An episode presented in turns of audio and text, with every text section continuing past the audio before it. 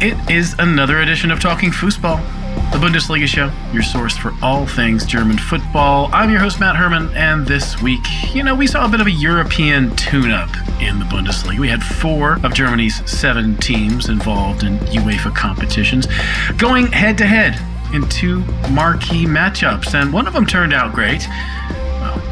Well, I mean, to be, to be fair, the other one did too for one team. With me to chew the fat, mull it over, spin a yarn or two about match day four is Goal.com's own Ronan Murphy. Welcome back. Thanks very much for having me. It's a, it's it's been a while, so it's, a, it's nice to make my, my season debut, and hopefully I'll be uh, as impressive as some of the, the, the new Bundesliga signings have been so far this season. Yeah, I can see you, you know, becoming a, a regular in the side as long as you put in the goals. So, uh, no pressure. Yeah, yeah. Staying injury free at my age might be the main hazard. but uh, we, we, will do our best and maybe it can be an impact substitute. Excellent. Yeah. Come in when everyone else is tired and then I won't look as slow. I've had to transfer into the coaching ranks myself. I, I, I couldn't stay injury free for more than about uh, 12 minutes, I think, if I were on the pitch. Yeah, that, that, that, that sounds uh, accurate enough. I, I do a bit of five aside, but um, I let everyone else do it. The, the younger, the younger fitter guys do the running, uh, I, I try to avoid effort where all where at all possible. So maybe it can be a, a midfield general that just just stands around and waits for the ball to come to him, like a magnet. All right. Well, I will try and uh, send the balls to you in a way that, that doesn't really require too much extraneous movement then. We've got a lot to discuss this week. We got a, a certain seven goal thriller. We had a dispiriting blowout at the Zentralstadion chances of European conquest, much, much more.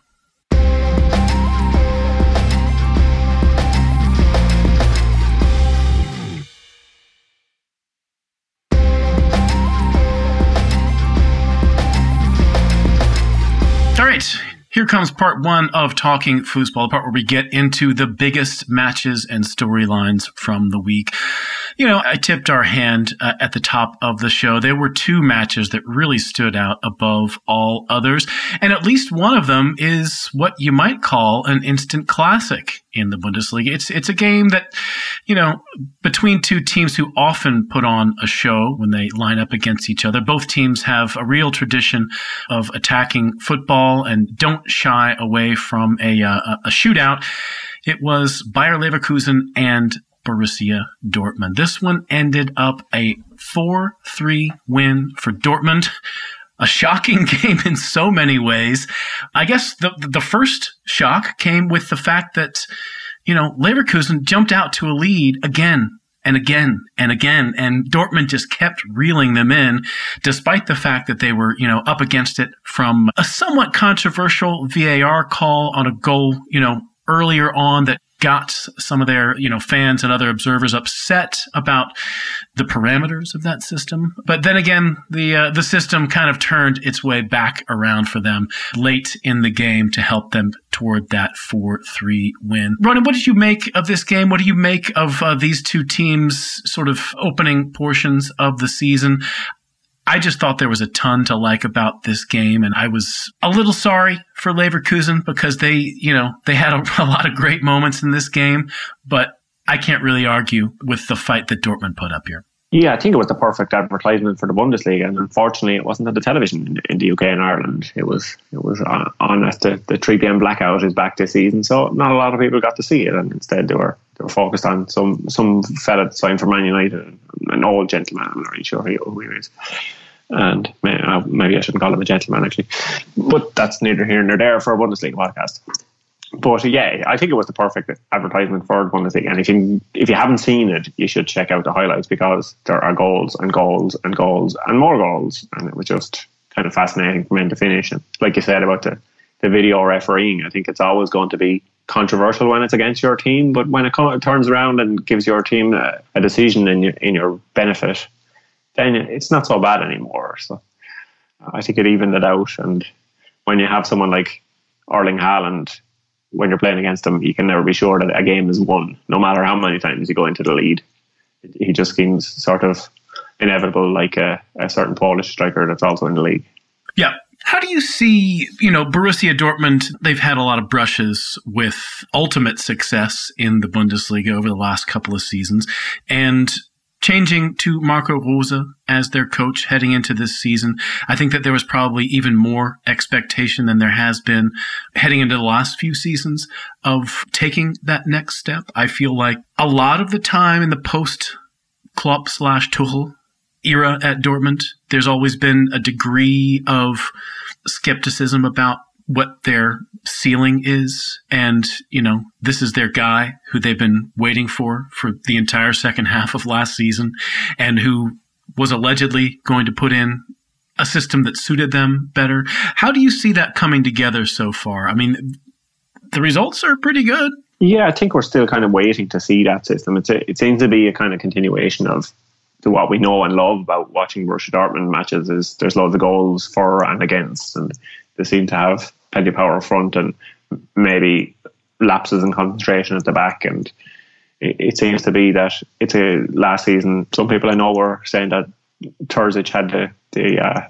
his tactics was Terzic Gobber and give it to Haaland, and I think Marco Rose so far is Rose Gobber as well. So I think it's just give it to the quick players and the, the, the, skillful guys, and they'll work it out. And whatever happens, happens. So we're still kind of waiting to see his blueprint fully on this team. And I suppose it's early in the in the season, and he's trying to kind of see what he has. And there's been obviously injury concerns and things like that, and a few knocks and people missing out for various reasons, like coming back from international duty. And Reyna obviously would have started this weekend, but Julian Brandt had stepped in and performed admirably.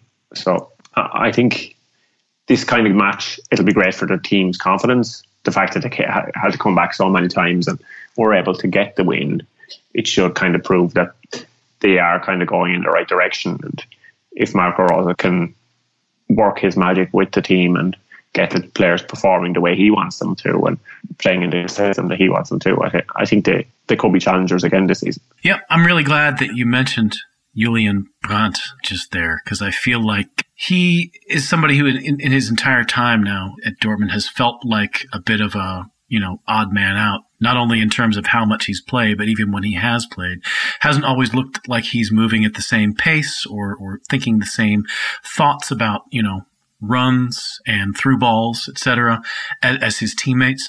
And the fact that he took his chance, you know, when Gio Reyna was out, you know, having having picked up that injury with the USMNT, he took his chance great. He was very good in this game. He scored a very good goal. It's hugely encouraging that they have a player who's sort of been in the second row, a bit of a backbench player, come in and look like he's got something a little bit more dynamic up his sleeve this season. Yeah, I think that's been the problem with with Dortmund in previous seasons that they just hadn't had the same depth maybe as Bayern have had, and perhaps if they can call on guys like like Brandt or, or Donyell Malen or maybe even Knauff, guys like this, if they have to come off the bench or to rotate depending on their, their European performance, it, it kind of makes them a stronger team, and you you, you get some of these younger players coming through as you always do. So Moukoko obviously is someone that is still learning the game, and with every game he plays, he'll only get better. So I think Dortmund do have a bit extra depth this season. Maybe that, that was lacking in previous seasons, and injury crises and, and things like that would set them back. And as always with the Bundesliga, if Bayern slip up, everybody else has to be at their best to kind of capitalise. But I think Dortmund maybe have a stronger setup and and the right coach this season to watch out for Bayern's blip, and maybe that's their time to make a move on them. Yep. Can we just talk for a second about Jude Bellingham? Not only he was good in this game. He's pretty much always good for Dortmund.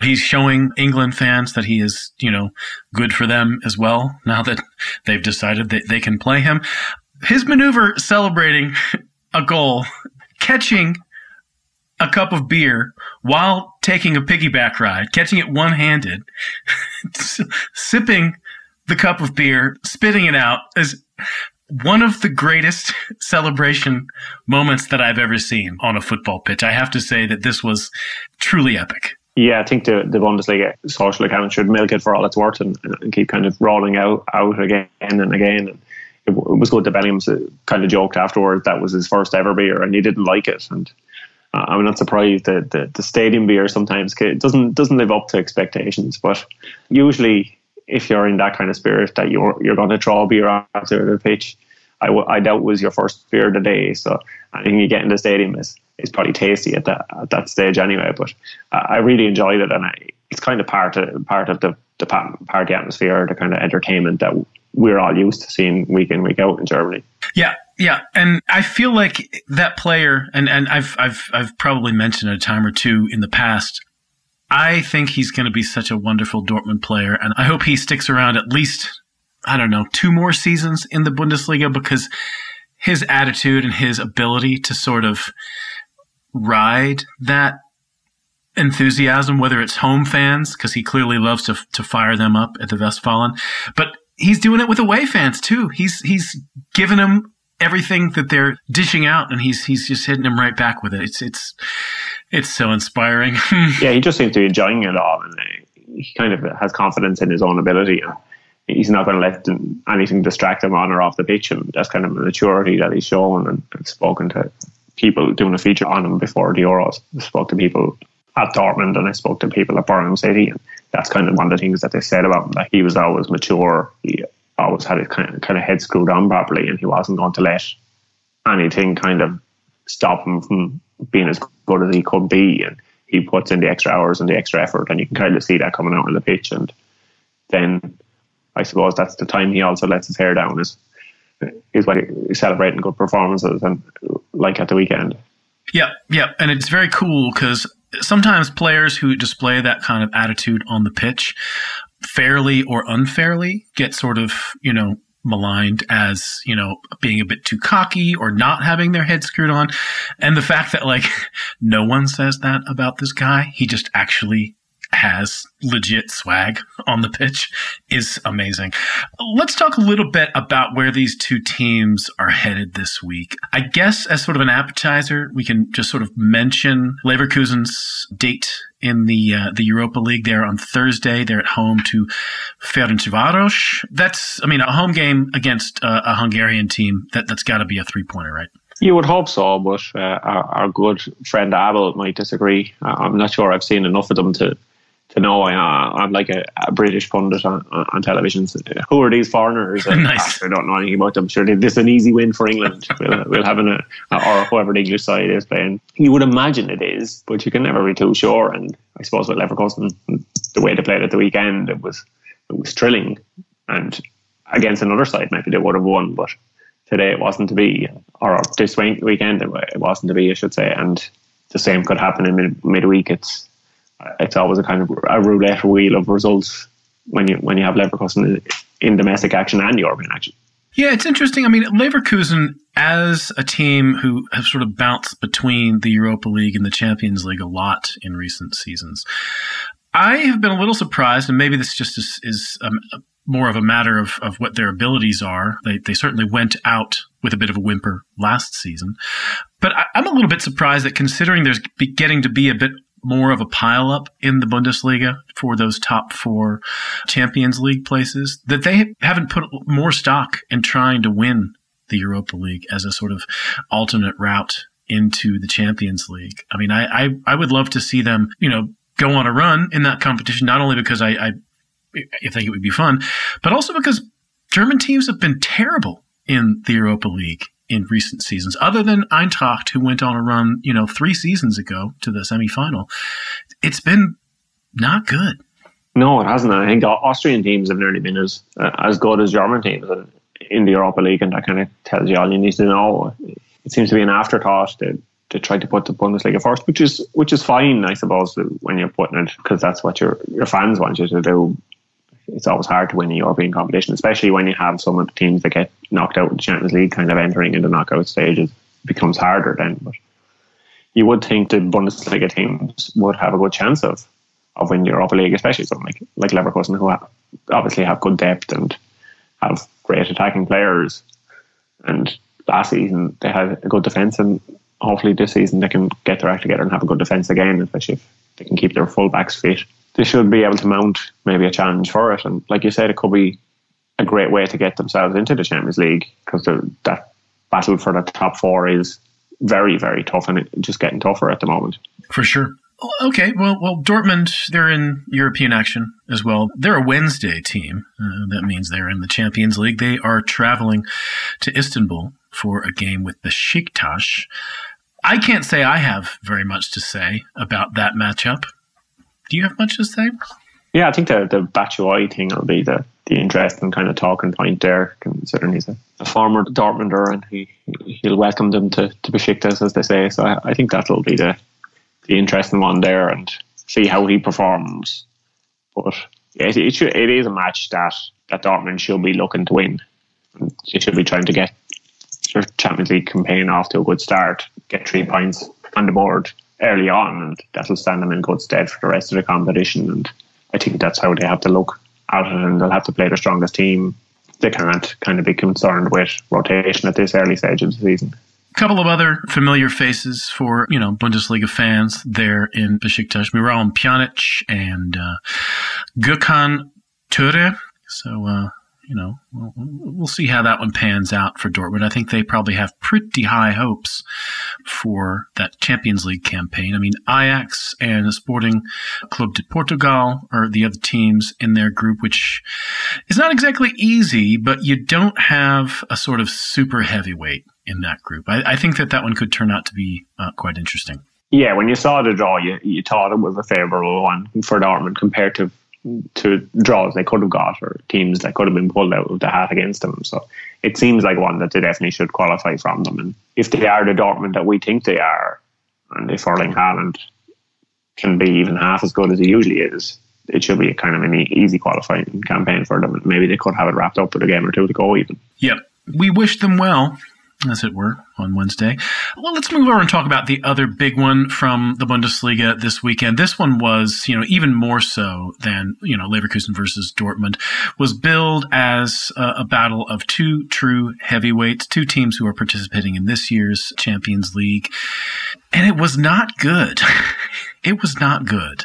RB Leipzig were hosting Bayern Munich. It was the Topspiel, the game that takes place on Saturday night local time, the one that uh, enjoyed the biggest build up, probably domestically and abroad. And Leipzig just kind of rolled over and died. I mean, they were down 1 0, 12 minutes in, and were down 3 0, 10 minutes into the second half. It was a really lopsided game and one that kind of brought me back. I'm sure it probably brought you back to that place that Bundesliga fans go to when Bayern absolutely throttle another alleged title candidate that just makes you think, what are we all doing here? Did this game sort of send you into the same funk that it did me. Yeah, I, I think for for all the saying that the the Borussia Dortmund Leverkusen game was the perfect advertisement for the Bundesliga. This was not the perfect advertisement for the Bundesliga. This was everything that you tried to deny the, that Bayern had bought the Bundesliga, and it just ha- so happened to be the team that came second that they took the manager and the midfielder and the best defender from. Then they just, after giving them two of their best players and their, their head coach, they decided to roll over some more and have their belly scratched again. So it was, yeah, it was not a good look for Leipzig, and it was not a good look for the Bundesliga, unfortunately. Yeah, it sort of reopened so many debates about financial scale, given that Bayern are basically just running a club which is, uh, in pure dollar numbers, about twice as large as any other uh, other team in the division. Even a club like RB Leipzig, which you know they say it means Rasenballsport, but we know what it really means. We know that they're not exactly hurting for money there at Red Bull Central. And it just sort of illustrates again that even clubs who are perceived to be, you know, financially mighty are just not even playing on the same scale. Interesting thing that happened in the wake of this game. And and I know that, you know, you as a football journalist who, you know, understands the sort of repertorial ecosystem of the football world know that sometimes stories published in one market end up getting picked up in another market, sometimes promptly, sometimes not so promptly. Oddly enough, an interview that Tyler Adams of, you know, RB Leipzig gave to The Athletic almost two weeks ago, basically when he was reporting for duty with uh, the U.S. men's national team. He made some comments about feeling a bit disappointed, a bit frustrated, a bit, you know, angered by the fact that his coach and the best defender and the best midfielder from his team had all gone to Bayern. And it sort of left him feeling a bit enervated, I guess. And it was interesting to see the German press after this game start searching around for threads to pull. And they you know they, they somehow stumbled across this this bit of content from the athletic about two weeks later. I mean it turned out to be incredibly germane and incredibly timely but kind of funny to see uh, the pickup there. Yeah it definitely is. It's it's something that we often would see ourselves kind of on this, you'd be like, oh, th- those quotes are really meaty. And then you'd see, oh no, they're from six days ago. We can't really run them. They're not relevant anymore. We said before. But uh, I don't think that some of the German media had such kind of reluctance. It was just like, yes, let's run with this. We, we, we smell blood in the water and we're going to go in, dive into the water and see what happens, I suppose. And uh, it was uh, the perfect time for that, that sort of thing. And it, it kind of the people who hate Bayern gave them just a little more reason to hate Bayern. Yeah, I you know I, I don't hate Bayern, but I do feel very envious of at least one thing. Their money is neither here nor there. Their place in German football, the sort of dominant position that they have, but the icing on the cake right now is that not only do they have, you know, a lot of really highly touted, really highly paid, you know, proven Bundesliga performers who they've brought in, you know, from, from other teams within the league. But they also probably have maybe the best young player in the league in Jamal Musiala. I mean, he scored early in the second half, basically, you know, not quite putting this game on ice, but at least putting to bed any notion that uh, there was going to be an early fight back in the second half for Leipzig. And he is basically pushing his name to the head of all conversations about young players in the Bundesliga. And it's shocking that he's he's getting time for Bayern while he's doing it. I'm delighted, I must say. It, it, it feels great to see a former England underage international that has moved to, to Germany getting on so well and becoming. I knew uh, you'd have a great perspective on this. Becoming one of the best young players in the world. It's fantastic to see after having to watch Jack Grealish and Declan Rice go all the way to the European Championship final this summer. It's as an Irish person, I'm only too delighted to see Musiala flourish, and I hope he continues to get better. Scores 100 goals for Germany and wins seven Champions League with Bayern Munich. Which clubs would you like to see him beat in those finals the most? Yeah, but it, it doesn't matter as long as they're English clubs. Oh, okay. They, as they, perhaps perhaps an English club in the final, an English club in the semi final, and another English club in the quarter final. but there's there's not there's not one or two English clubs that have a, a very special, horrible place in your heart. No, I detest them all equally. very nice. Very nice. Okay, well, let's switch gears and talk about where these teams are going in Europe. It's all kicking off this week. It's happening on Tuesday for Bayern. They are headed to, uh, you know, Barcelona to take on FC Barcelona. You know, Barcelona have basically been in the world football headlines for almost entirely the wrong reasons this summer, and they haven't exactly started like gangbusters. Is this maybe a chance for Bayern to go away and, um, you know, put a stamp on this group on match day one? Yeah, I think it is. Uh, you, you just have to look at the the last time Bayern visited Camp Nou, and that was the historic 8 2 win. And if anything, Barcelona are much worse now. Not, not saying it's going to be 8 2, obviously, because Bayern probably are a bit worse too.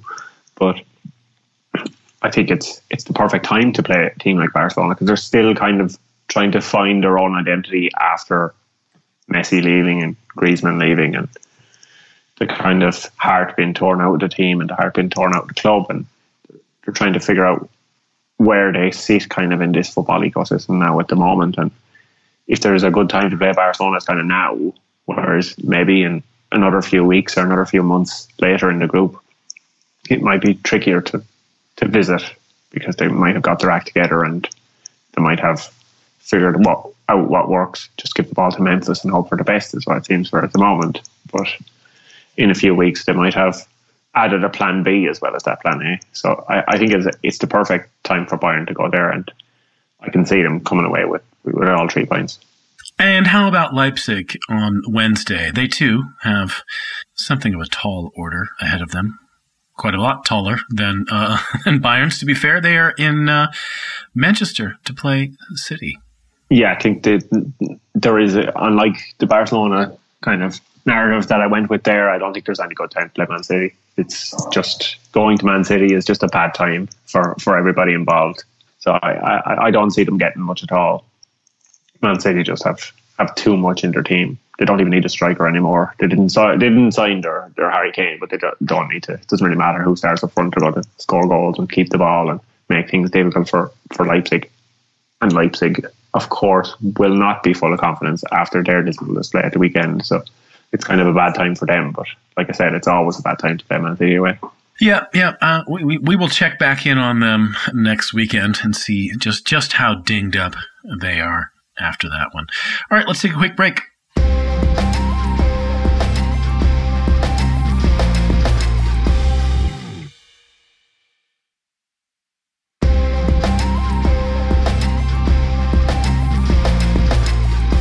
Okay, here comes part two of Talking Football Direct, where we talk about the rest of the games from the week, as well as uh, you know any other storylines that might still be kicking around. I guess we probably should start with the other Champions League participant who we have in the Bundesliga. That was Wolfsburg. I think we can agree that they had a pretty soft send off ahead of uh, you know their European travels. They they were away to Greuther Fürth.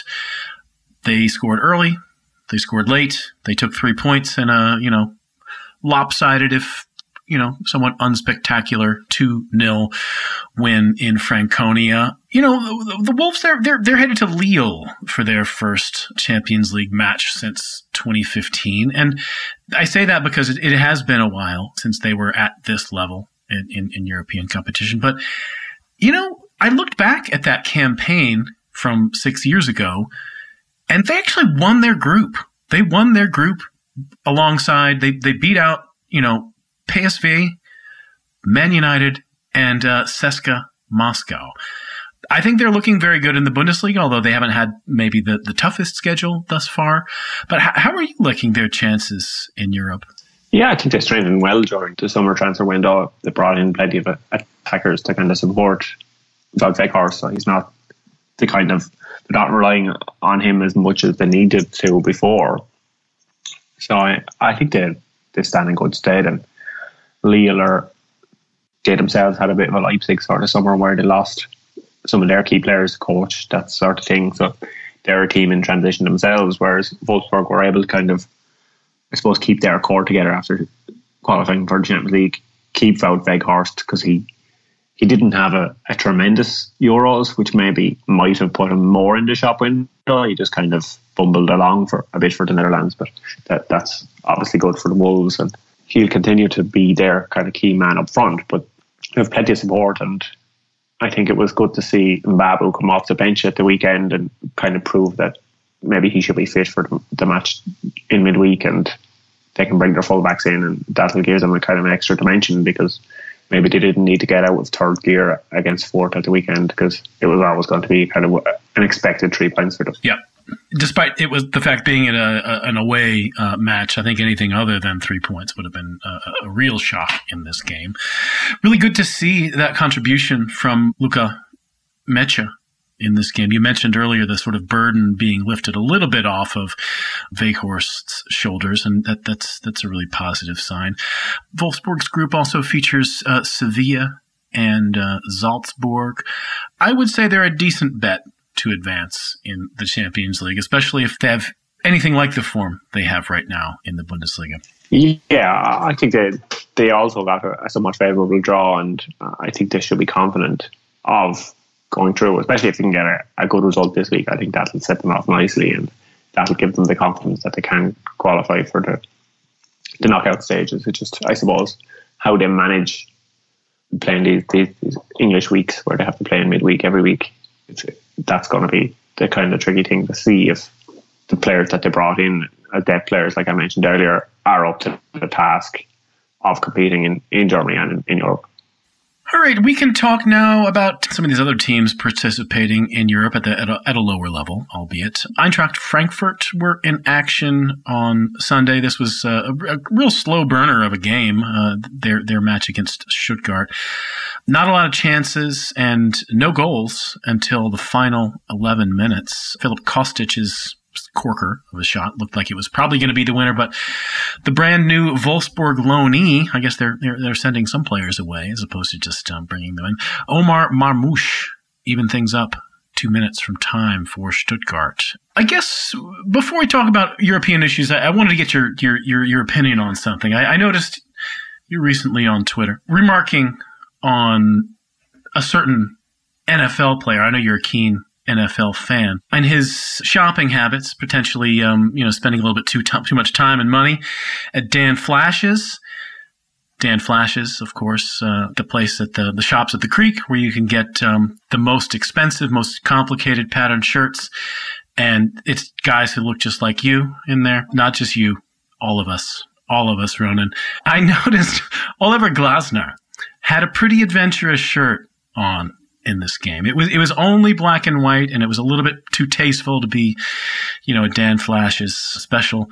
But who would you put up in the rankings among Bundesliga coaches as most likely to shop at Dan Flashes? Yeah, I think Glasner's shirt was was pretty Dan, Dan Flash. It, probably wasn't jazzy enough. It would have been one on maybe the bargain rail. Yeah, yeah.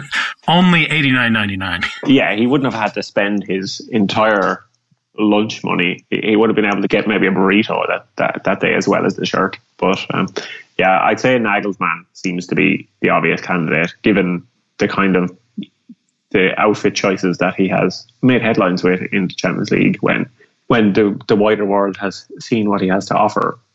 So I think maybe it's him, but I'm I am not one to uh, comment on, on people's styles because uh, I'm I'm not very stylish myself, and uh, whenever I dress my, my two sons, my wife always kind of questions, you put that and that together on them? What are you doing? Yeah. So, yeah. Yeah, I'm barely able to dress myself these days. So, uh, I, I, might need some some help off, off Julian Nagelsmann how to look trendy and uh, and cool in 2021. Yeah, I, I think Nagelsmann's a really good shout on that. I think, however, an outside chance for me, and we've commented on his his, his fashion uh, in, in, the past, would be Steffen Baumgart of Cologne. He's very dependent on the club shop, but I would not put it past Cologne to come out with a, a Dan Flash special, and I certainly wouldn't put it past Baumgart to pick it up if, if it was ever put out because he likes uh, he likes likes a little bit garish. Okay, so leaving leaving I think you should leaving uh, that behind. Yeah, Eintracht they have a date with uh, Mesut Özil and Fenerbahce on Thursday. They of course are still looking for their first win in the Bundesliga. Could this be maybe an icebreaker for them if they could get a result at home with uh, the, the, big boys from Turkey? Yeah, I think it it could be, and, and the fact that Kostic came off the bench and scored for them kind of shows that they can put a line under the the kind of Lazio nonsense that happened before the transfer window closed. And maybe they can kind of depend on him the way that they depended on him last season and, and in the previous few seasons. He, he could be their, their key player again. And if he starts on midweek, they definitely should have a chance of maybe getting a, a win under their belt and maybe building from that. Yeah, yeah, and I reckon, despite the fact that that, that Filip Kostic had a very tumultuous summer slash opening weeks of the Bundesliga campaign, I mean, he he didn't exactly cover himself in glory with some of his uh, antics or his uh, social media posts. But when he came in this game against Stuttgart, he did kind of take it over, and it looked like he was, you know, going to earn them a win before that that, that late goal from Marmoush. Yeah, I don't know a lot about uh, Fenerbahce. You know, they as as is kind of usual. They they have a lot of ex Bundesliga players. That's kind of you know Turkish team's way. Marcel Tisserand, Luis Gustavo, Max Meyer as of this week. That's world class Max Meyer. exactly, world class Max Meyer, as well as, and this this shocked me, Jose Ernesto Sosa, who played for Bayern about 13 years ago. Somebody who's a real blast from the Bundesliga past. Was he in Zlatan Ibrahimovic's class in school? Is he that old? I, I, I wouldn't put it past him. I wouldn't put it past him to be that old. Yeah, it doesn't look the, the most difficult team to play against on paper, but European trips and European ties are can always be testy at the best of times. But you would you would have every every faith that they, they can start with a win. Yes, indeedy. Who else? We got we got Union Berlin. They are also taking part in Europe. Of course, they are at the UEFA Europa Conference League level. They didn't really get the send off they were looking for. They uh, they drew at home with uh, with strugglers Augsburg. Really, they did more than enough to get a result, but they they just kept on hitting the woodwork. They did it three times in this game. On Thursday, they're heading down to Prague, or I guess they're probably heading down on Wednesday. Not a bad way to start your European campaign, especially considering their fans can quite realistically uh, make it to a game in Prague, I would think. Yeah, definitely. And their fans, we all know kind of how vocal they can be and how passionate they can be. So it, seems kind of a nice close game. We get, get to get the train down maybe and enjoy the scenery on the on the journey and then have a, a few points before the game and see how, how the wind takes you. Okay, let's do our little mop up work here on talking Fußball. We got four more games to mention. We can go through them pretty quickly, I think. Cologne and Freiburg played to a 1 1 tie. It seemed like, you know, Cologne, it looked like all their, their, their new attacking flair and, and effort was going to earn them another win in this game until Rafael Czichos was, was good enough to score at the wrong end and hand Freiburg a point. Are you a believer in in Cologne thus far? They've they've gotten a lot of good results. They have you know looked much much more sort of front foot. Let's just say this season. Yeah, I think they they kind of shown enough last season, but this was always going to be a tricky tie for them. I think going to Freiburg is always a, a difficult match for any team, and even some of the bigger teams can struggle there at times. I think a, a point is a, is a respectable result, and they probably should be happy enough with them because these are the t- sort of teams that they should be competing with in the table or the teams around their level. So I don't think they should be too disappointed, or, or apart from the delayed own goal. I suppose these things happen, and and sometimes they they happen in in, in great circumstances, like Ireland drawing against Serbia last week, and it was which is fantastic for, for me to experience that up close in in the stadium. so, uh, so I doubt I doubt the Freiburg fans minded too much of too, too much about the, the late on goal because that's part and parcel of football, isn't it? Yep, yep. Sometimes you're you're the one who's uh, just delighted, and sometimes it's a gut punch. Okay, Mainz, they got a 2 0 win in Sinsheim against Hoffenheim. They stay undefeated. They stay at, you know, near the top of the table. I guess what they're in fourth or something like that right now. Jonathan Burkardt uh, notched a somewhat unusual record in this game. Each of his four career Bundesliga goals have been 1 0 goals. They've broken a nil nil deadlock. He joins Tomasz Galasek and Fabrice Ehret on that mark kind of a kind of kind of a weird and kind of a cool record, I think. Yeah, I think you have to look a lot at what Bo Svensson was doing then after he scored. Like, why would you leave him on the pitch? Just take him off. He's not going to do anything for the rest of the match. You've got seventy. You've got another seventy minutes. Just just take him off. He's he's not going to score. Put on somebody else. Yep, yep, fair enough. Hertha BSC, they got off the mark with their first win of the season in Bochum, which was really pretty unfair on the home side, considering it was easily the Berliner Sportclub's worst performance of the season. And boy, take it from someone who's sat through all of them thus far. Yeah, Myziane Maolida scored on his debut. So, you know, maybe, maybe some better days are to come for Hertha. Yeah, I think the uh, the big positive there is Suat Serdar showing exactly why they bought him. And, yeah. Oh, and yeah. the, the kind of potential that he had at Schalke that maybe we didn't see last season because he was uh, he, the previous season he looked like he was going to be a real talent, he just everybody as well as Schalke lost their way last season. So so if he can turn things around and bounce back, and this can be kind of his usual level, he can definitely propel them on to bigger, better things. Obviously, as you will, you will definitely hope he can. Yep, Hertha were famously they didn't have a lot of goals in them from midfield. So having having someone who can play, you know, centrally, somewhat, um, you know, far forward and is a threat to score. Even two goals a game sometimes is really, really nice. Okay, finally, we have uh, Gladbach. This was the last game of the match day. They were 3 1 winners at home to uh, Arminia Bielefeld. Had a pair of assists from the, the super duper sub himself, Patrick Herrmann. That broke a second half deadlock. That meant that the Foals got their first win of the Bundesliga season as well. Lars Stindl, Denis Zakaria, the goal scorers. Any concern for for Borussia? You mentioned Gladbach getting so late off the mark in this season. Yeah, yeah, I don't think so. I, I think the the potential is there, and you know the kind of ability that players have.